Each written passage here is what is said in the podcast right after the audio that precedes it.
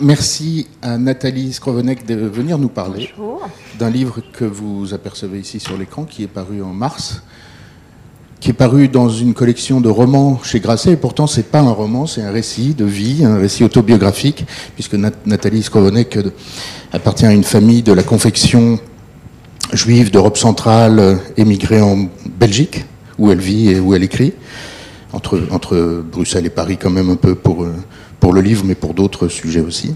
Et donc on va parler de ce livre en vous demandant de nous en livrer quelques, non pas quelques extraits, mais la substance. Et puis on va parler du schmattès, par exemple, qui est peut-être la clé d'entrée la plus évidente pour comprendre ce monde, puisqu'il s'agit d'un univers à la fois commercial et imaginaire et du coup littéraire. C'est pas votre premier livre, puisque vous aviez écrit déjà deux romans. Mais là, il s'agit précisément d'un récit. Il s'agit d'un récit. D'abord, bonjour à tous et merci de votre invitation. Je suis vraiment très, très heureuse quand l'invitation m'est arrivée de venir parler ici, parce que j'ai eu deux vies dans ma vie. J'ai eu une première vie où j'étais vendeuse de schmattès, c'est-à-dire vendeuse de vêtements. Je viens d'une famille donc de confectionneurs puis de vendeurs de vêtements, et je suis la 4e génération à avoir travaillé dans un magasin de vêtements, c'est-à-dire à avoir choisi la marchandise, avoir été l'acheter au Sentier ou chez d'autres fabricants et puis l'avoir vendue. Et donc ça, c'était ma première vie. Et puis, j'ai quitté ce monde-là. J'avais fait des études de lettres avant. Et j'ai quitté ce monde-là et je suis revenue vers mes premières amours, qui étaient le monde des livres et le monde des lettres. Et donc, généralement, quand je suis invitée à venir parler dans une conférence, c'est pour parler de cette vie d'écrivain. Et finalement, ici, j'ai la chance de parler à des personnes qui travaillent ou qui étudient la mode et qui ont envie de travailler, de faire leur vie là-dedans. Et pour moi, c'est vraiment extrêmement particulier, parce que mon travail d'écrivain, donc c'est mon 4e livre, je travaille beaucoup sur l'idée de l'identité, sur l'idée de la transmission. Et donc je me dis finalement, est-ce que je suis l'héritière d'une famille, l'héritière d'immigrés arrivés dans les années 20 en Belgique? Est-ce que je suis une commerçante? Ou finalement, est-ce que je suis quelqu'un qui, pendant 10 ans en travail et pendant toute son enfance, a été finalement à l'intérieur de ce qu'est la mode? Et donc voilà, ce lieu ici rejoint un petit peu toutes ces préoccupations-là. Qu'est-ce que c'est que le schmattès? Alors, qu'est-ce que c'est le schmattès? Le schmattès, c'est un mot yiddish qui se disait dans les shtetls, donc dans les petits villages juifs de Pologne. Et c'est un mot qui vient donc du polonais schmattai, c'est un bout de chiffon. Et quand on dit les schmattès, eh bien, finalement, c'est devenu par extension les vêtements. Donc, vendre des schmattès, c'est vendre des vêtements, mais des vêtements de petites choses, en fait, des vêtements modestes. C'est créer quelque chose avec des bouts de rien. Et il y a une espèce de mythe du tailleur juif, c'est-à-dire que les juifs, pour diverses raisons historiques qui faisaient qu'ils ne pouvaient pas, à partir du Moyen-Âge, travailler la terre ou posséder la terre, ils ne pouvaient pas être médecins, ils ne pouvaient pas. Donc il y avait toute une série de restrictions qui ont fait que les juifs sont, en grande majorité, se sont dirigés vers le commerce. Et donc se sont dirigés vers le commerce et vers un commerce, puisque ce sont des peuples qui se sont beaucoup déplacés, donc vers du commerce déplaçable. Et c'est comme ça que s'est spécialisée une espèce de culture juive du vêtement, où on confectionnait des habits. En général, on les fabriquait dans un atelier qui était en même temps la chambre à coucher, qui était en même temps la salle à manger, une espèce de mélange constant entre le travail et la vie privée. Et donc, je fais partie, moi et beaucoup d'autres, donc de ces successeurs de confectionneurs de vêtements et confectionneurs de schmattès. Il y a eu une grande immigration juive dans les années 20, de juifs de Pologne qui ont quitté pour des raisons économiques et pour des problèmes d'antisémitisme, et qui sont arrivés en France et en Belgique. Ils sont arrivés en France et en Belgique, essentiellement parce que la France et la Belgique appelaient de la main-d'œuvre immigrée pour venir travailler dans les mines. Et c'est comme ça que mes ancêtres se sont retrouvés à Charleroi, où il y avait des mines, comme chez vous, dans le nord de la France, et avec cette idée qu'ils allaient travailler là-bas. Si ce n'est qu'ils se sont rapidement remis à faire ce qu'ils avaient toujours fait, c'est-à-dire ils ont commencé sur les marchés à chercher des choses à vendre.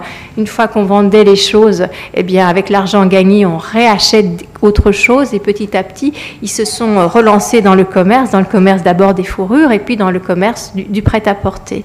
Ça, c'était dans les années 20-30, et puis finalement, ce que moi j'ai raconté dans Un Monde sur mesure, c'est une sorte de, évidemment, de saga familiale, mais c'est surtout une espèce d'histoire de la mode à travers ce prisme d'une famille. Donc, cette histoire de la mode, cette histoire du vêtement, alors c'est pas la mode Yves Saint-Laurent, c'est ça les schmattes, c'est la mode qu'on porte dans la rue, c'est la mode qu'on achète dans les magasins, mais donc c'est une histoire de la mode, et donc à travers ma famille, j'ai pu... voir d'abord un parcours d'immigrés, un parcours de commerçants, un parcours d'assimilation et d'adaptation, puisque ce sont des gens qui ont eu à cœur de s'intégrer dans le pays qui les accueillait, et à se faire une place, et se faire une place, ça voulait dire réussir professionnellement. Et puis surtout, j'ai été indirectement et puis directement témoin de cette évolution incroyable de la mode, où on a commencé par fabriquer des vêtements avec du fil et une aiguille, et puis est arrivée la machine à coudre, j'imagine que vous connaissez ça très bien, est arrivée la machine à coudre dans les années 50, et l'arrivée du premier germe du prêt-à-porter, et à ce moment-là... Dans les années 1850. Dans les années 1850... La machine à coudre dans les années 1850, mais le prêt-à-porter dans les années 1950. En fait, dans les années après-guerre, c'est vrai que c'était pas clair, parce que essentiellement aux États-Unis, l'armée américaine qui est venue en renfort en Europe a eu besoin de fabriquer rapidement des uniformes pour leurs soldats, et il n'était plus question à ce moment-là de faire ce que font les Anglais très chic du bespoke, c'est-à-dire on prend les mesures, on fait des choses quasiment à la taille, vous faites combien à la taille, faites combien à la poitrine, etc., etc. Non, ils sont passés dans des tailles standardisées, et donc il y avait 3, 4, 5, je ne connais pas ça, je ne suis pas spécialiste de tout ça, mais enfin, il y avait les premières tailles standardisées. Et ces tailles-là standardisées ont amené, dans les années 50, avec le premier magazine Vogue, etc., ont amené l'arrivée du prêt-à-porter dans nos magasins. C'est-à-dire qu'à ce moment-là, jusque-là, le plus chic, c'était de fabriquer soi-même ses vêtements, et là, il y a une inversion de la tendance qui va se réinverser après. Mais à ce moment-là, ce qui est chic, ce qui est vivant, ce qui donne envie, c'est de descendre dans un magasin, c'est de lever un cintre d'un rayon, de le mettre devant le miroir et de partir directement. Il n'y a plus à acheter un tissu, à faire un patron, à coudre, on rentre là-dedans. Et donc... quand je dis ma famille, c'est finalement cette génération de juifs d'après-guerre vont sauter sur cette occasion-là. Et donc, de là où ils étaient des confectionneurs de vêtements, ils vont devenir des vendeurs de vêtements. Et donc, ils vont ouvrir des premières boutiques, avec pignon sur rue, des petites boutiques, alors qu'eux voyaient comme des royaumes. Mon arrière-grand-mère a ouvert la première boutique de fourrure de prêt-à-porter de Charleroi, et qu'elle a appelée le Palais de la Fourrure. Et le Palais de la Fourrure devait faire à tout casser 60 mètres carrés de superficie. Donc c'était des choses très modestes, mais ils ont attraper une espèce de changement d'époque. Et c'est un changement évidemment commercial et professionnel, mais c'est aussi un changement de mentalité et un changement d'esprit. Parce qu'à ce moment-là, on est dans ces années d'après-guerre avec une envie de profiter, on est en plein dans les 30 glorieuses, et donc ce qu'on veut, c'est acheter, c'est consommer, c'est vivre. On est dans un état d'esprit très très différent de ce qu'on voit aujourd'hui, où parfois où il y a une espèce d'idée que la consommation c'est superflu, que la consommation c'est mal, que la consommation c'est une forme d'aliénation. À ce moment-là, on est au contraire dans une espèce d'explosion de vie dans lesquelles ces gens-là vont surfer, et donc il faut aller très très vite Il faut acheter beaucoup, il faut vendre très vite. Et là, ça va être tout un pan. Ces anciens immigrés et ces rescapés de la guerre qui avaient tout perdu vont avoir une espèce d'ascension sociale et d'installation professionnelle dans les villes belges et françaises. Ce que vous racontez, c'est un peu l'histoire du Sentier, mais du côté belge, n'est-ce pas? Je raconte le Sentier du côté belge, et en fait, ce que moi j'ai connu, nous on était des détaillants, c'est-à-dire qu'on vendait, à la pièce, et on allait se fournir au Sentier. Le Sentier, on l'a un petit peu connu et caricaturé avec un film comme La Vérité si je mens, et pris en main par les Juifs venus d'Afrique du Nord. Le Sentier, à la base, c'était des Juifs ashkénazes, donc d'Europe de l'Est, qui se sont installés et qui ont commencé à fabriquer des vêtements dans les ateliers. Ils les vendaient à ce moment-là, donc ils étaient des fabricants qui les vendaient à des grossistes, et les grossistes les vendaient à des détaillants. Nous, on était la partie belge, on était donc le bout de la chaîne, on était la dernière étape avant que ce soit une cliente lambda qui entre et qui achète la marchandise. Et donc, ce qu'on a connu, c'est cet âge d'or entre les années, je dirais, 70 et 90 du Sentier, où on allait acheter, on allait quasiment toutes les semaines, tous les 10 jours, acheter de la marchandise, et ça devait aller très très vite. Aujourd'hui, il fait très très chaud, on sait à peu près depuis les 4-5 jours qu'il va faire très chaud. Et bien, comment fonctionnaient à ce moment-là les magasins de détail, ce qui n'est plus du tout possible aujourd'hui, et c'est en ça que c'est intéressant. Comment fonctionnent les magasins de détail? Eh bien, on sait qu'il va faire beau, eh bien, on va à Paris, le Thalys n'existait pas encore, on prend la voiture et on va aller acheter des robes bain de soleil, on va aller acheter des jupes paréo imprimées, on va aller acheter des débardeurs bretelles, parce qu'il faut que pour les gros jours de vente, c'est-à-dire le vendredi et le samedi, la marchandise soit remplie de ce qu'on doit, de ce qu'on a une chance de vendre. Donc on n'était pas du tout à la conception de la mode, on n'était absolument pas des créateurs de tendances, on arrivait bien plus tard que les bureaux de style ou des choses comme ça, mais on avait ce flair-là et ce pragmatisme-là de se dire à un moment donné, voilà, c'est ça qu'il faut, on court, on va le chercher, on le déballe. Alors ce qui était aussi très, très drôle, c'est que le Sentier, c'est des toutes petites surfaces, ça va très vite, ça descend des étages, ça va à l'atelier, ça va au rez-de-chaussée, c'est emballé dans des cartons. Et puis nous, le travail d'un détaillant, c'est de sortir cette marchandise et de faire de cette marchandise qu'on achète par 30, 50, 60 pièces et empilées n'importe comment, d'en faire la pièce unique pour que la cliente qui va entrer va se dire « c'est ça que je veux et aucun autre ». Et ça, vous l'avez fait vous-même? Et ça, je l'ai fait moi-même de 1995 à peu près à 2004, 2005. Je l'ai fait moi-même, et je l'ai fait juste à un virage, en fait, de la profession, puisque mes parents et mes grands-parents ont connu vraiment cet âge d'or du Sentier. C'était une espèce de ruche, ça n'arrêtait jamais, il y avait une autre population immigrée, mais qui était moins installée déjà que les Juifs, c'est-à-dire les Pakistanais, qui étaient au coin de la rue, qu'on appelait, qui venaient prendre de la marchandise, qui déposaient les rouleaux, on coupait les rouleaux le matin, c'était en magasin le lendemain, c'était vendu l'après-midi, c'était en boutique 2 jours après, c'était des circuits comme ça, extrêmement courts, avec une très très grande réactivité. Et ça, c'est quand moi je suis arrivée, on était quelque part à la fin de cette époque-là. On était à la fin, et donc moi, enfant, j'ai vu cette frénésie, ce besoin d'avoir toujours le train qui avance, de mettre toujours du charbon dans le moteur, donc cette espèce d'accélération permanente. Et je suis arrivée à la fin de ça, parce que finalement, il y a eu un déplacement qui a été l'arrivée de la fabrication textile de l'Asie, et le déplacement du Sentier vers la rue Popincourt et vers les quartiers chinois.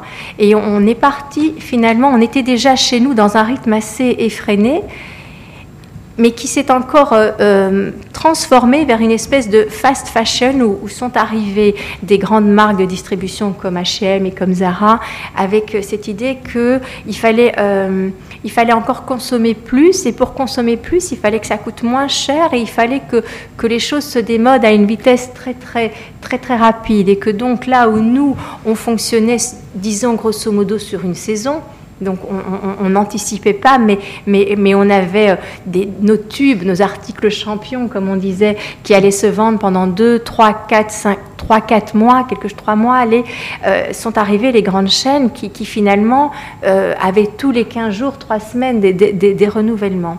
Et ça a complètement finalement changé le coût de production, les coûts de vente et la chaîne dans laquelle les commerçants juifs s'étaient installés.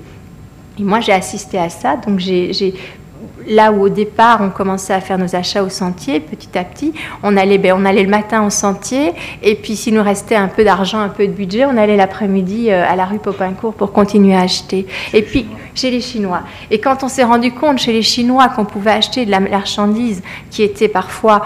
je ne vais pas dire des bêtises, pas moitié moins cher, en tout cas nettement moins cher, on a inversé. On ne commençait plus par le Sentier le matin et les Chinois l'après-midi, mais on commençait par les Chinois et on allait au Sentier l'après-midi. Donc tout le système comme ça s'est transformé et les boutiquiers juifs que nous étions ont tenté de s'adapter tant bien que mal à ce nouveau système. Et donc avec des Chinois qui fabriquaient en partie de la marchandise à Paris et qui commençait aussi à importer de la marchandise qui venait d'Asie et donc qui était à des coûts absolument délirants, alors que déjà le Sentier était très réactif et ça allait très vite, et déjà le Sentier des années 70-80 n'avait plus rien à voir avec le tailleur juif tel que je me l'imagine en Pologne, où les choses étaient vraiment faites avec une espèce d'artisanat et un très grand savoir-faire. Et déjà au Sentier, ça allait très vite. Et là où on avait commencé avec du 36, 38, 40, 42, on s'est très vite dit small, medium, large, mais ça fera l'affaire et les gens vont se débrouiller comme ça. Jusqu'après à se dire, mais même small, medium, large, est-ce que c'est bien nécessaire? Est-ce que la taille unique, est-ce que le zéro n'est pas suffisant?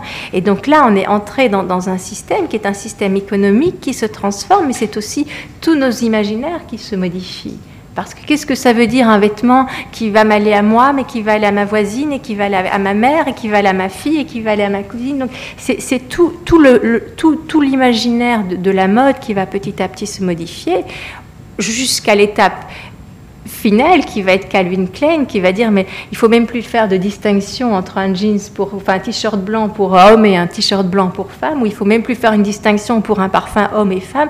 Donc c'est une espèce de très grande uniformisation de nos désirs, de nos modes de consommation, et nous, d'une façon extrêmement modeste et vraiment avec le petit angle de vue qu'a été le magasin de mes parents, mais ce sont des choses que j'ai vues, que j'ai senties, et voilà, et c'est de là qu'est partie cette histoire-là.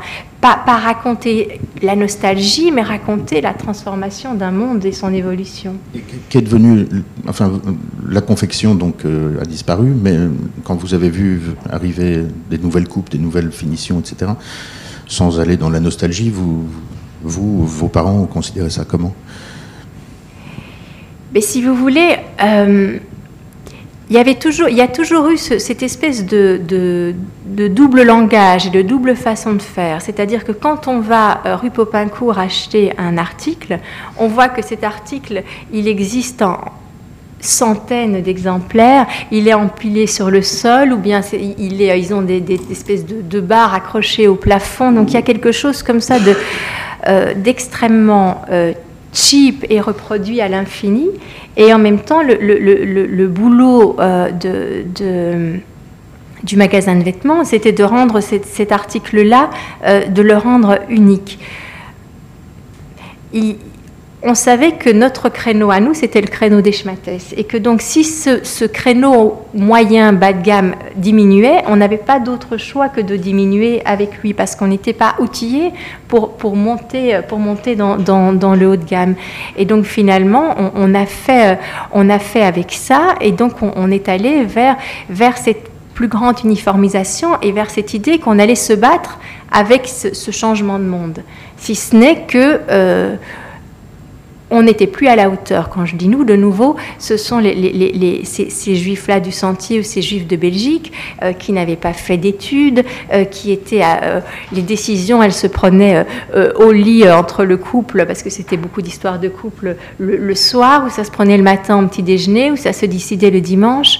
Et donc ils sont entrés dans une espèce de cour, et en face d'eux, il y avait ces nouvelles grandes chaînes extrêmement structurées, où chaque décision se fait. Il y a des réunions, il y a des chefs de produits, il y a du marketing, il y a de la communication, il y a de la publicité, il y a énormément de choses. Et donc, il y a eu une espèce de combat David et Goliath. Et je le dis avec beaucoup de tendresse parce que je pense qu'ils ont eu des très belles années et des très belles réussites, et qu'en même temps, voilà, la vie change et c'est comme ça. Mais il y avait un côté David et Goliath. Et donc, ils ont continué à penser qu'en étant très réactifs et en bougeant, ça marcherait, sauf qu'ils ont eu en face, évidemment, des entreprises beaucoup plus outillées et qui arrivaient avec autre chose que cette espèce de flair ou d'intuition commerciale, et que ce n'était évidemment plus suffisant. Donc, chez vous, c'était Gand ? Ça a commencé à Gand. Charleroi à Gand ? Oui, en fait, la première et deuxième génération, c'est-à-dire arrière-grands-parents et grands-parents, c'était Charleroi. Et puis, comme on était finalement, ils étaient très nombreux à venir du même endroit et à faire le même métier, eh bien, ils se sont répartis dans toute la Belgique. Et donc, il y avait dans toutes les rues commerçantes, et il y avait toutes ces boutiques. Donc, mes parents sont partis à Gand, à Bruges, à Ostend, donc en Flandre. Donc, c'est aussi au niveau des imaginaires assez étonnants de voir des gens qui viennent de Pologne, qui parlent le yiddish, qui parlent à peine le français. Ils arrivent enfin à Charleroi, ils apprennent le français. Finalement, ils se retrouvent en Flandre où on parle le flamand. Donc, il y a vraiment ces espèces d'adaptations permanentes. Et donc, oui, eux, ils se sont installés en Flandre. Il y avait une concurrence acharnée entre les uns et les autres, et une espèce de modus vivendi où on se disait, quand on est dans la même famille, on ne se met pas dans la même rue, comme ça, on ne se bagarre pas trop, ce qui n'était pas vrai pour mes grands-parents paternels, qui avaient deux magasins dans la même rue et qui s'espionnaient, qui regardaient ce qui marchait chez les uns, chez les autres. C'était un monde aussi... Il y a un proverbe que je trouve absolument terrifiant et qui dit « on ne prête qu'aux riches ». Et il se trouve que... il y avait de ça, de la même façon quand on est dans un restaurant, dans une ville étrangère, on va rentrer dans le restaurant où il y a du monde et on ne va pas rentrer dans le restaurant où il y a une seule table pleine. Donc il fallait tout le temps que ça déborde, de marchandises, que ça déborde de clients. Alors on traînait à la caisse pour faire un peu un embouteillage. On détestait quand quelqu'un disait ah mais j'ai déjà un sac, c'est pas la peine de me donner un deuxième sac, ce qui fonctionne plus du tout aujourd'hui avec notre conscience écologique qui n'existait pas à ce moment-là. On disait non, on prenait un sac parce qu'on voulait que notre logo circule. Et donc voilà, on était dans cette frénésie-là. Que sont devenues les boutiques aujourd'hui ? Ben écoutez, les boutiques ont quasiment toutes fermé. Je pense que Paris, c'est encore un petit peu différent de Bruxelles, mais si vous allez à Bruxelles, dans les rues commerciales principales, comme la rue Neuve, je ne sais pas si ça vous dit quelque chose, il n'y a quasiment plus de magasins indépendants. Ce ne sont plus que des franchises, c'est Primark, c'est H&M, c'est Zara, mais le petit boutiquier qui tient sa propre caisse, qui note dans un cahier à spirale, ou même si maintenant c'est informatisé, ça n'existe quasiment plus dans le commerce de vêtements. Donc ce sont des gens qui soit sont arrivés en fin de carrière, soit se sont recyclés dans autre chose. Et je pense que pour le Sentier aussi, je ne vais pas faire des affirmations, ce ne sont pas des choses que je maîtrise au niveau des chiffres, mais si on se balade dans le Sentier aujourd'hui, on se rend bien compte qu'il y a beaucoup moins de boutiques, que ces boutiques-là sont moins tenues par des juifs qu'avant, mais sont tenues par de nouvelles populations immigrées qui ont repris, parce que c'est un métier d'immigré aussi, hein. Il ne faut pas grand-chose pour se déplacer quand on est fabricant ou vendeur de vêtements, voilà, c'est plus mobile que d'autres professions. Et donc oui, c'est quelque chose qui a vraiment, vraiment diminué. Après, il y a certaines marques comme ça, des anciens du Sentier, qui se sont reconvertis d'une façon assez spectaculaire dans du prêt-à-porter moyenne gamme. Je pense aux marques Sandro et Maj, qui sont des anciens du Sentier, qui fonctionnaient. Moi, je les connais pas, mais je sais que mes parents ont travaillé avec leurs parents, donc c'était vraiment ces mêmes modes de fonctionnement. Et donc certains se sont reconvertis, ont changé complètement leur mode de fonctionnement, et puis d'autres finalement ont donné ce qu'ils pouvaient donner, et puis le monde a changé sans eux. Vous parlez de schmattes, vous parlez de fourrure aussi. Mm-hmm. Ce sont deux choses très différentes, ce sont deux univers différents. Je pense que c'est beaucoup plus compliqué à manier, à fabriquer. La matière première est très différente. Je pense que mon arrière-grand-mère venait de la fourrure parce qu'elle venait du froid et qu'elle avait cette culture-là. Et qu'après, nous, on est allé de plus en plus vers de la simplification. Donc en été, on vendait je ne sais pas combien de jupes pareo, mais une jupe pareo, c'est un rectangle un rectangle de tissu. La ceinture, elle est complètement ajustable, donc la question de la taille ne se pose même plus. Et donc nous on allait vraiment vers ce genre de choses là, que ça correspondait à une demande. On est, encore une fois, on est dans une école ici de mode, et donc vous avez probablement un savoir-faire et une conscience du vêtement qui est beaucoup plus subtile. Ici, ce que faisait beaucoup le Sentier aussi, c'était recopier, et ça se fait depuis la nuit des temps. Quand on lit Au bonheur des dames de Zola, on voit que les créateurs de nouveautés du bonheur des dames, donc le grand magasin qui c'est le pendant romanesque de Galerie Lafayette, ben eux ils allaient aux courses, et ils allaient aux... Vous pouvez raconter ça, oui, les courses et puis la technique du carbone aussi. Voilà, exactement. Si vous pouvez dire un mot là-dessus. Ils allaient aux courses pour voir comment étaient habillées les dames du beau monde, et pour reproduire ça à moindre coût dans leurs ateliers. Et c'est exactement ce qui se passait au Sentier, où on va voir les défilés de mode. On n'a même pas besoin d'avoir une invitation parce qu'on achète le magazine 2 jours après. Et donc ils recopiaient vraiment les modèles des uns et des autres, au point qu'il y avait un fournisseur qui s'était vraiment spécialisé dans la reproduction, disons, simplifiée de vêtements. Et donc on l'appelait carbone chez nous, parce que voilà, il y avait vraiment ce côté reproduction, et c'est assez étrange, parce que donc ce que eux faisaient, c'était donc prendre les modèles haute couture et les faire descendre dans la rue. Et aujourd'hui, quand on voit des collaborations de grands couturiers avec des grandes chaînes, alors il y a la com en plus, il y a l'événement qu'on crée autour de ça, mais c'est exactement la même chose, si ce n'est que là c'est pas du copier, mais c'est le styliste lui-même qui va faire une version bis ou de sa propre collection pour les vendre dans... Donc il y a toujours, voilà, cette idée de regarder vers le haut, de faire descendre dans la rue, et aussi ce phénomène toujours étrange. Ma mère, quand on avait un article qui fonctionnait, c'était vraiment très amusant de l'acheter dans un carton le mardi ou le mercredi à Paris, et de voir le samedi dans le magasin les clientes qui se dirigent les unes après les autres et qui attrapent le même vêtement. Et on se disait souvent, mais enfin, ces filles-là, elles vont sortir en boîte le samedi soir, elles ont toutes le même top, ça va juste être affreux. Et en fait, on se rend compte que non, ça rassure aussi les gens de porter la même chose que l'autre. Et ça existe tous les niveaux. Dans le moyen de gamme, ça va être le même top, mais dans des milieux très plus riche, très huppé, ça va être une montre, ça va être un sac, ça va être un sigle, et c'est chaque fois une façon de dire un petit peu, le vêtement, c'est une façon de dire, voilà un peu qui je suis, ou qui je voudrais être, et d'où je viens, ou ce que je voudrais laisser entendre que je suis.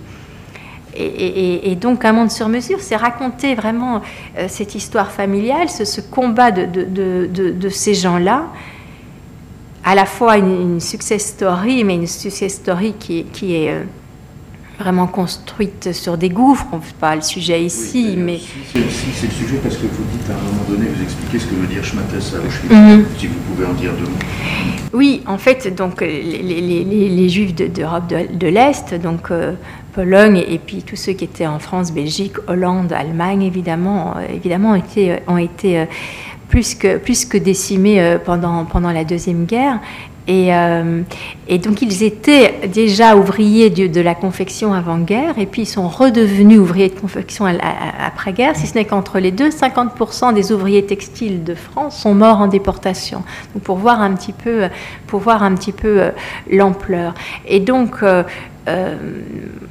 ces gens-là, moi j'ai eu la chance en tant que romancière, je ne suis pas sûre que ce soit une chance en soi, mais d'avoir dans ma famille les deux branches, c'est-à-dire une branche paternelle qui s'est dit, eh bien, je renais de mes centres, je me reconstruis, je vais être dans la vie, je vais être dans la modernité, je vais être extrêmement... pas désinvolte, mais enfin, en tout cas, voilà, extrêmement flamboyant. Et la branche maternelle avec mon arrière-grand-mère, avec ma grand-mère maternelle, qui, elle, a continué à toute sa vie à avoir son petit magasin de vêtements et à vivre du commerce de vêtements, mais à raser les murs comme si les nazis pouvaient rentrer dans son magasin à n'importe quel moment. Et donc, il faut quand même savoir, même si on en parlait peu après-guerre, et ce n'est que la troisième génération dont je fais partie, qui a commencé un petit peu à un peu fouiller ce passé-là. Mais donc, il faut savoir que toute cette success story, toute cette esbrouffe, toute cette envie de réussir, de gagner de l'argent, d'avoir une place respectable, c'était aussi... Il y avait en arrière-fond tout ce passé de guerre et de mort. Et il y a une espèce de continuum dans tout ça, parce que justement, ce mot schmattes, donc on disait, on travaille dans les schmattes, vous êtes schmatologue, comme vous pouvez être rhumatologue ou dermatologue, nous on était des schmatologues, c'est-à-dire des spécialistes en schmattes. Et quand on regarde le film Shoah de Claude Lanzmann, il y a un témoignage de personnes qui disent que dans les camps, les Allemands, les nazis plutôt, ne voulaient pas qu'on utilise le mot cadavre. Donc il y avait beaucoup de morts sur une journée, les gens tombaient comme ça, et donc on était, enfin, les déportés, les prisonniers étaient entourés de morts, mais on ne pouvait pas les appeler les morts.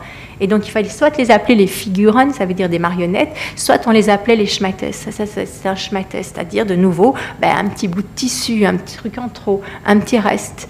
Et donc, derrière toute cette histoire de la mode, de l'évolution d'un métier et d'un commerce, il y a un espèce de sous-texte très présent et très fort, et même les mots marquent cette continuité. Et quand j'ai commencé à vouloir raconter cette histoire, je voulais vraiment raconter cette histoire d'abord parce que je trouve que c'est un vrai état des lieux, une vraie vision du monde du XXe siècle grâce à ce prisme de la mode. Mais je ne voulais pas raconter mon histoire familiale, maman et papa dans le magasin, ce n'était pas du tout ça mon propos. C'était vraiment de raconter comment ce métier, ce changement de métier, ce qu'il disait de notre monde contemporain. Et la porte d'entrée de ce livre, quand j'ai compris comment j'allais l'écrire, c'est en 2013, il y a eu l'effondrement du Rana Plaza au Bangladesh, donc qui est une usine textile, et donc l'Asie qui est devenue le temple low cost de la fabrication textile, et donc qui a vraiment mis le sentier, etc., KO. Et donc ce sont la fabrication à moindre coût, évidemment dans des conditions précaires, parce que c'est comme ça qu'on y arrive, et évidemment tout le monde y trouve son compte, parce que vous, comme moi, on a toujours envie d'avoir le plus pour le moins d'argent possible, et donc on rentre comme ça dans un espèce de système où on tourne en rond. Oui ? Est-ce que le sentier, c'est pas aussi d'une certaine manière de la fabrication low cost, avec des conditions de travail qui sont pas nécessairement... Enfin, aujourd'hui, en tout cas, et même il y a 20 ans, il me semble que c'est aussi... En fait, je pense, alors je ne peux pas faire une comparaison et dire qui plus ou qui moins, mais en tout cas, et c'est de ça dont je me suis rendu compte, c'est qu'effectivement, ce sont... le métier se déplace, les machines à coudre se déplacent, mais ce sont chaque fois les mêmes systèmes de fonctionnement, c'est-à-dire on doit aller vite, on protège peu, alors après, bon, certainement qu'il y a des choses qui... Les conditions de travail aujourd'hui sont certainement beaucoup mieux régulées aujourd'hui en Europe qu'elles ne le sont en Asie, même s'il y a du travail pour ça. Mais effectivement, c'est là que je me suis rendu compte que là où je pensais raconter finalement une histoire juive, de couturiers juifs, et où j'avais l'impression que tous les couturiers, que toutes les personnes derrière une machine à coudre allaient parler yiddish, quand il y a eu l'effondrement du Rana Plaza et que j'ai vu à la télé les images, j'ai vu évidemment d'autres femmes qui étaient habillées autrement et qui portaient des saris, et on était évidemment ailleurs. Et en même temps, quand j'ai vu au sol les amas de vêtements qui s'étaient effondrés, qui avaient brûlé, qui avaient été pris dans tous les débris, j'ai vu que ces vêtements-là, c'était exactement les schmatos qu'on fabriquait il y a quelques années au Sentier, et que donc il y avait effectivement une espèce de continuum comme ça d'histoire, et que alors moi je vous parle pas en historienne, je vous parle pas en économiste, c'est pas mon domaine, je suis pas calée là-dedans, je vous parle en tant qu'écrivain, et en tant qu'écrivain, en tant que quelqu'un qui travaille avec les images et qui travaille avec des réseaux d'images et qui essaye de voir ce qui se cache derrière les images, eh bien oui, là j'ai vu que le Sentier, que le Bangladesh, que les vêtements qui s'accumulaient au sol dans les ruines du Rana Plaza, et les vêtements qui s'accumulent au sol dans les boutiques du Sentier, et je vais même aller plus loin, les vêtements qui s'accumulent au Canada, c'est-à-dire à Auschwitz, où étaient entassés tous les vêtements des déportés, je vois qu'il y a une espèce de continuum d'images. Et à ce moment-là, m'est venu aussi à l'esprit, évidemment, les installations de Boltanski, qui a beaucoup travaillé là-dessus. Alors, je ne peux pas... je ne peux pas dire ce que lui a voulu faire, ça, évidemment, ça lui appartient, mais je peux dire ce que moi, je vois. Et quand moi, je vois ces accumulations de vêtements...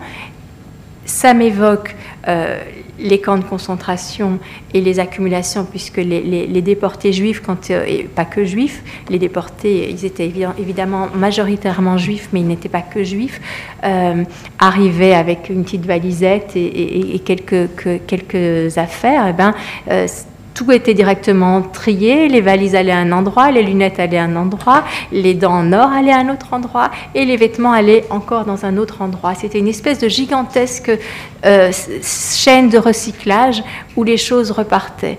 Et quand moi je vois ça, évidemment, ça m'évoque ça, parce que je ne suis pas très attachée aux identités. Je suis un tel, je suis juive, je suis belge, je viens de là. Ce n'est pas des choses qui m'intéressent beaucoup.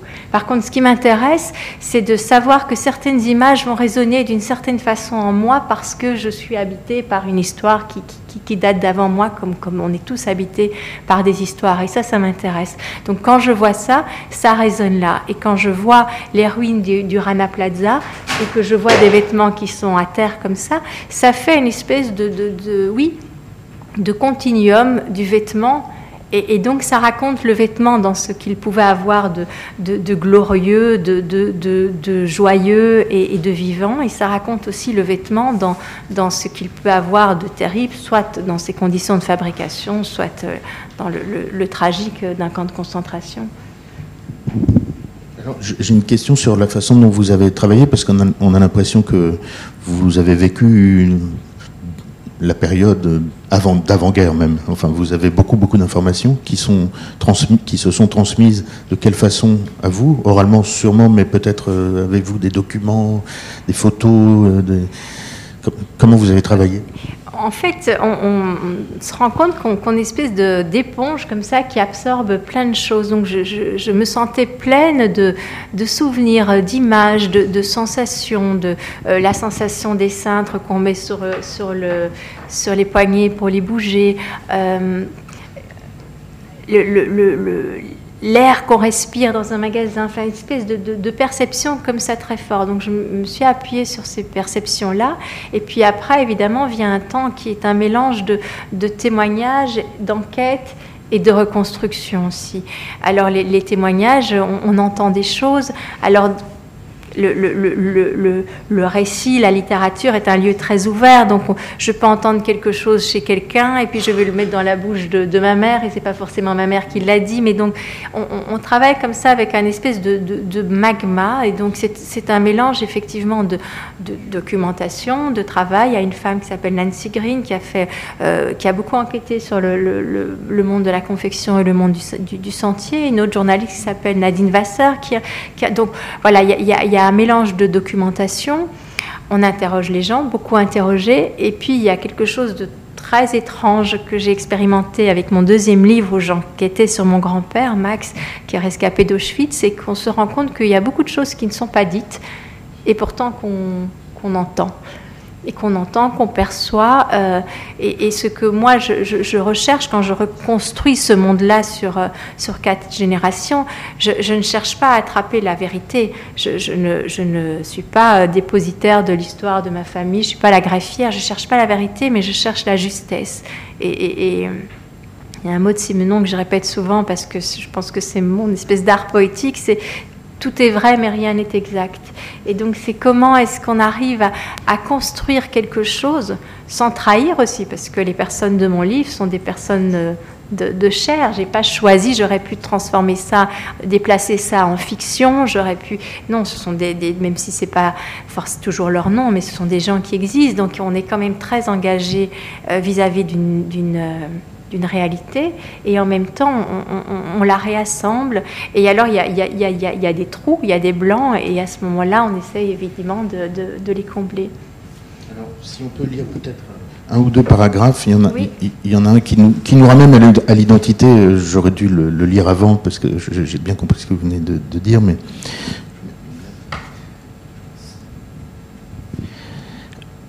Donc vous dites tailleur, machine à coudre, juif, se refaire, s'enfuir, tout cela faisait partie pour nous d'une seule et même histoire.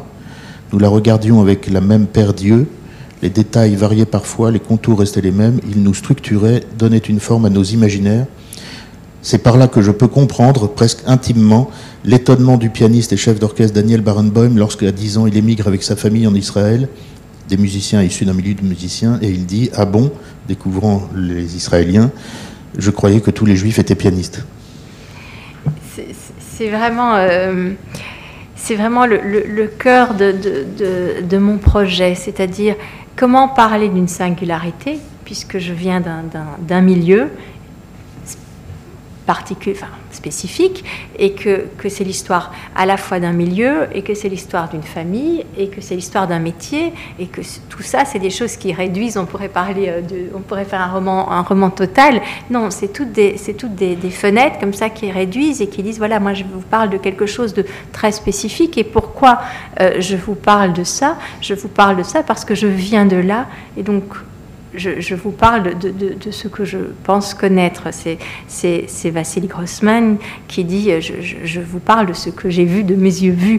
Et donc voilà, et je n'ai pas tout vu évidemment, mais par ricochet, on est parfois aussi le témoin du témoin. Et donc comment est-ce qu'on peut raconter quelque chose de l'intérieur, et en même temps l'entre-soi ne m'intéressait pas du tout. Si c'est pour raconter une histoire qui ne parle que de ma famille, ou que de la confection de prêt-à-porter pour femmes moyenne gamme, ou qu'une histoire juive, ça ne m'intéresse pas. Et donc, en quoi est-ce que cette histoire-là peut parler du monde? Et c'est ça tout le défi. Et je pense que c'est en partant d'une singularité qu'on est outillé pour aller voir plus loin. Et ce que moi j'ai essayé, c'est de me dire que ce que moi j'ai reçu en héritage et ce dont j'ai assisté, avec la fin de ce monde-là et changement, etc., que finalement c'est une grille de lecture du monde, mais pour essayer d'aller voir, ailleurs. Et c'est en ça que finalement... relier ça au Rana Plaza, même si sociologiquement ça tient peut-être pas la route et historiquement ça tient pas la route, etc. Mais d'un point de vue d'écriture, relier ça, c'est permettre finalement, voilà, de me dire Est-ce que ce monde de la confection d'après-guerre peut être une grille de lecture d'un monde plus grand ? Ouais. Puis il y a pas mal de considérations sur l'économie, la technologie. Et si vous voulez bien, je vais vous lire une page sur l'invention de la machine à coudre. Parce qu'en général, ici, on parle plutôt de Charles Frédéric Wörth comme étant le moment clé. Et vu depuis chez vous, le moment clé, c'est l'invention de la machine à coudre. Alors ça remonte à vos arrière-grands-parents, mais la page, je la partage si vous voulez bien. Voilà, et ça c'est de la documentation, oui. Parce qu'évidemment je ne savais absolument rien de ça. Non mais c'est pour ça que vous verrez, c'est pas un roman, c'est vraiment un récit, puis il y a des pages sur l'économie, les business models, si je puis dire. Autant que je puisse en comprendre quelque chose. Mais oui, incarné, oui, en tout cas, incarné. oui, c'est ça. Et donc, je vous lis le passage sur la machine à coudre. L'histoire moderne du vêtement explose au XIXe siècle, et plus précisément en 1851, avec l'invention de la machine à coudre par l'américain Isaac Merritt Singer, on disait en France. Tout le monde a vu des machines Singer chez vos grands-mères. Il n'est pas le premier à déposer un brevet. Avant lui, d'autres, je passe leur nom, ont tenté leur chance. Peine perdue, la mécanique à coudre, selon Singer, conçue en parallèle de ses recherches sur la machine à écrire, deux usages, le même tac-tac-tac, et de loin la plus efficace. Fort de son succès, il fonde la I.M. Singer & Co., la première entreprise de machines à coudre à usage domestique. Elle deviendra au début du XXe siècle l'une des plus grandes entreprises à dimension internationale, disposant d'usines, de systèmes de distribution et de services après-vente déployés sur plusieurs pays. Les machines à coudre pénètrent les foyers, tandis que la confection s'ouvre aux pratiques semi-industrielles. Grâce à la diffusion des Singer et autres, des ateliers de plus grande envergure se créent, lesquels permettent de fabriquer des vêtements en quantité en les standardisant. Mmh. Et on voit bien le fil rouge qui mène de 1850 à 1950 et le prêt-à-porter. Mmh. C'est super intéressant. Un seul modèle, une grille de taille, on augmente leur volume et on diminue les délais de livraison. Le système se rôde durant la Première Guerre où fleurissent des deux côtés de l'Atlantique des ateliers de confection fournissant les uniformes aux armées. C'est le prélude du « ready-to-wear ». Le terme date de 1895. Sa traduction française apparaît autour des années 1950. Voilà. Donc là, on arrive vraiment voilà, au moment zéro, finalement, de l'histoire de ma famille, quasiment en Belgique. Et le bandeau du livre, vous avez choisi cet extrait-là parce qu'on a beaucoup hésité, parce que moi, ma première idée au niveau du bandeau, c'était de choisir une machine à coudre, en fait. Il y avait... Oui. On avait trouvé, proposé une image avec une machine à coudre, vraiment l'ancienne, et en plus il était écrit par-dessus, il était écrit free ou quelque chose comme ça, donc je trouvais qu'il y avait vraiment tout un sens. Et en même temps, c'était compliqué parce que mettre en visuel comme ça une vieille machine à coudre, c'était tirer le livre vers le passé, et en même temps c'est un livre qui s'ancre réellement dans le passé, et en même temps, on espère que ce livre-là dise quelque chose du monde contemporain aussi. Donc, on était un peu partagés. Qu'est-ce qui vous a amené à devenir écrivain ? Comment vous êtes passé du monde du vêtement à celui de l'écriture ? Bah écoutez, ça n'a pas été une mince affaire, hein, parce que je le raconte au début du livre. Chez nous, il y avait une blague juive comme ça qui circulait. Et on disait souvent « Et toi, plus tard, qu'est-ce que tu veux faire ? Tu veux être tailleur pour homme ou tailleur pour dame ?» Et donc, il y avait quelque chose, mais qui existe dans tous les milieux, comme beaucoup de médecins sont fils de médecins, et même et des comédiens qui sont fils de comédiens, etc., etc. Donc, il y avait une espèce de...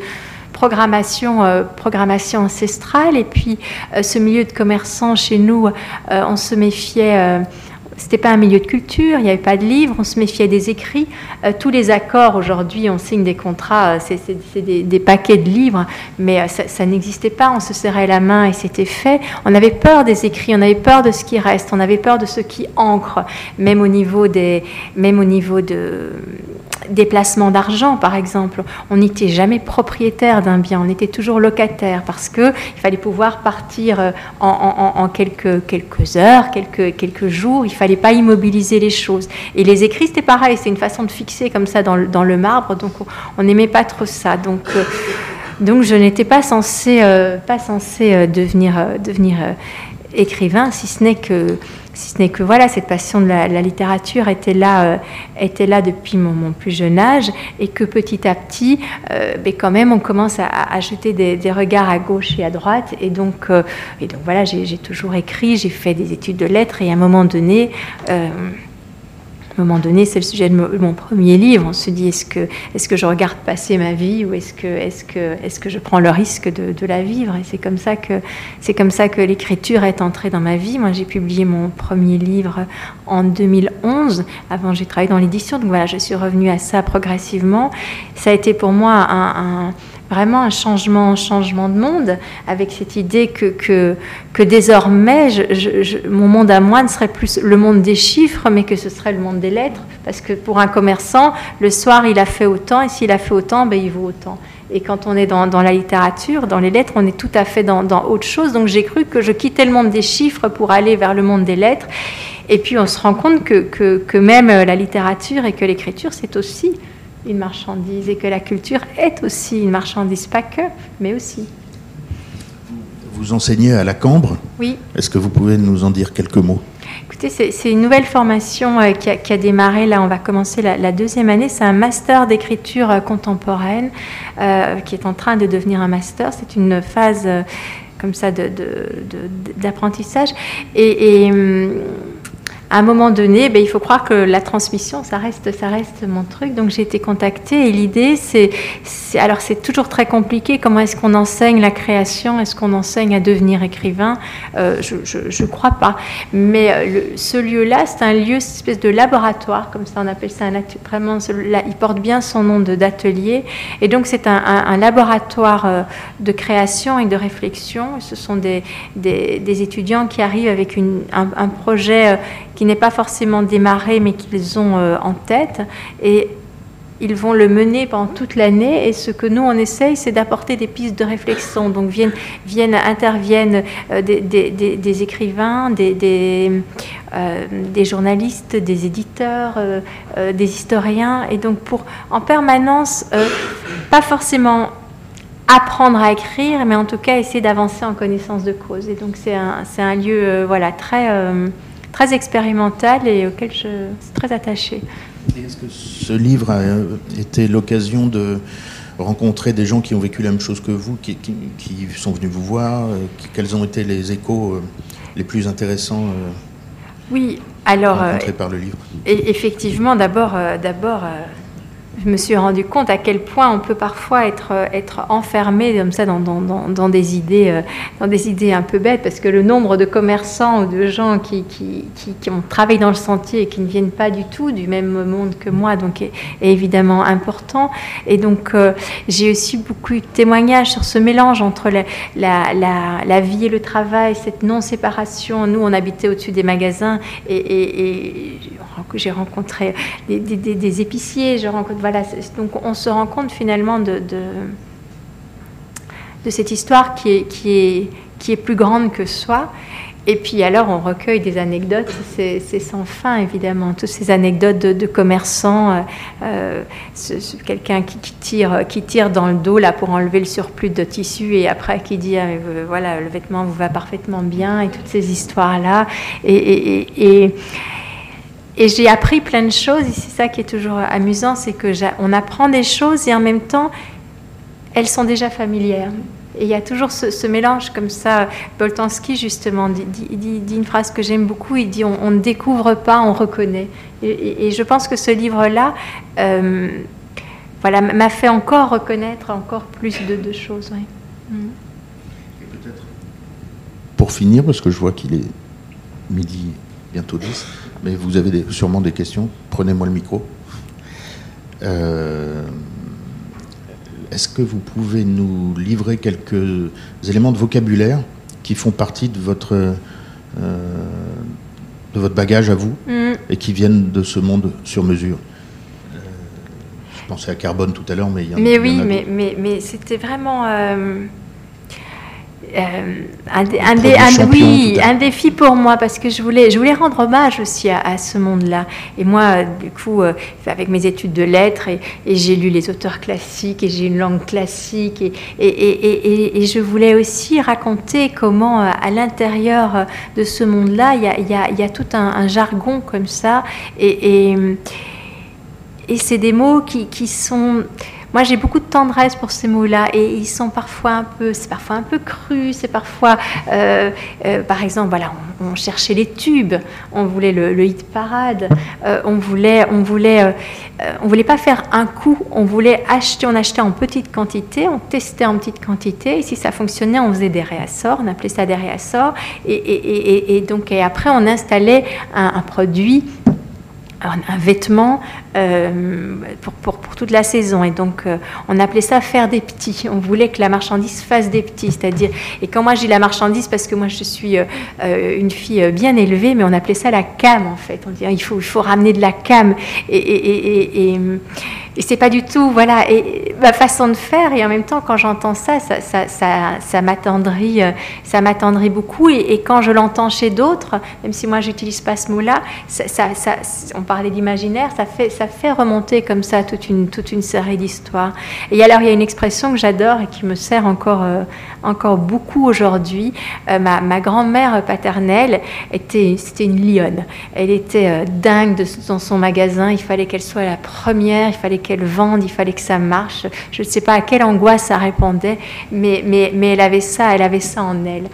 Et elle avait son magasin, donc rue de la Montagne à Charleroi. Et évidemment, comme tous les commerçants, ça ne marche pas toujours. Parfois, on achète de la mauvaise marchandise. Parfois, il fait très beau et du coup, il n'y a personne dans son magasin. Et alors, elle avait toujours une excuse quand elle travaillait mal. Elle disait « Ah, ben c'est parce qu'il y avait une braderie à Gilly. » Et Gilly... On a enregistré, je fais quand même un peu attention à ce que je dis, mais c'est un petit bled à quelques kilomètres de Charleroi. Et donc, évidemment, déjà Charleroi n'est pas été la ville qu'elle était. Enfin bon, voilà, c'était absolument pas rationnel, mais c'était devenu une espèce de code comme ça. C'était toujours son excuse quand elle travaillait pas bien. C'était parce qu'il y avait braderie à Gilly. Finalement, c'est resté quelque chose, voilà, de fort chez moi, parce que, comme nous tous, il m'arrive d'avoir à affronter des déconvenues, alors je ne vends plus des vêtements, mais parfois on fait des rencontres, il y a personne qui vient, ou parfois il y a un livre qui... Enfin, voilà. Et donc, c'est resté chaque fois quand je me retrouve comme ça dans ces situations difficiles, je repense à cette grand-mère et je me dis, bon, ben, c'est pas grave, c'est parce qu'il y a braderie à Gilly. Est-ce que vous pensez qu'on pourrait revenir à la confection ? Est-ce que vous pensez que, en fait, on pourrait redécouvrir d'une nouvelle manière, non pas le sentier, mais le fait de faire fabriquer ces vêtements par des couturières de quartier et de ne plus être dans le prêt-à-porter dans des grandes chaînes ? Ben écoutez, en tout cas, je pense qu'il y a une direction qui se prend. Alors, pour la confection, on n'y est pas encore, mais regardez comme on s'est retrouvé pendant toutes ces années dans nos habitudes alimentaires, à aller acheter du tout prêt ou des salades déjà coupées, lavées et emballées. Et comme il y a maintenant un retour vers une envie de faire les choses soi-même, et une espèce de conscience aussi par rapport à ça, quand la voiture s'est généralisée, on s'est dit il ne va plus jamais y avoir un vélo dans une rue.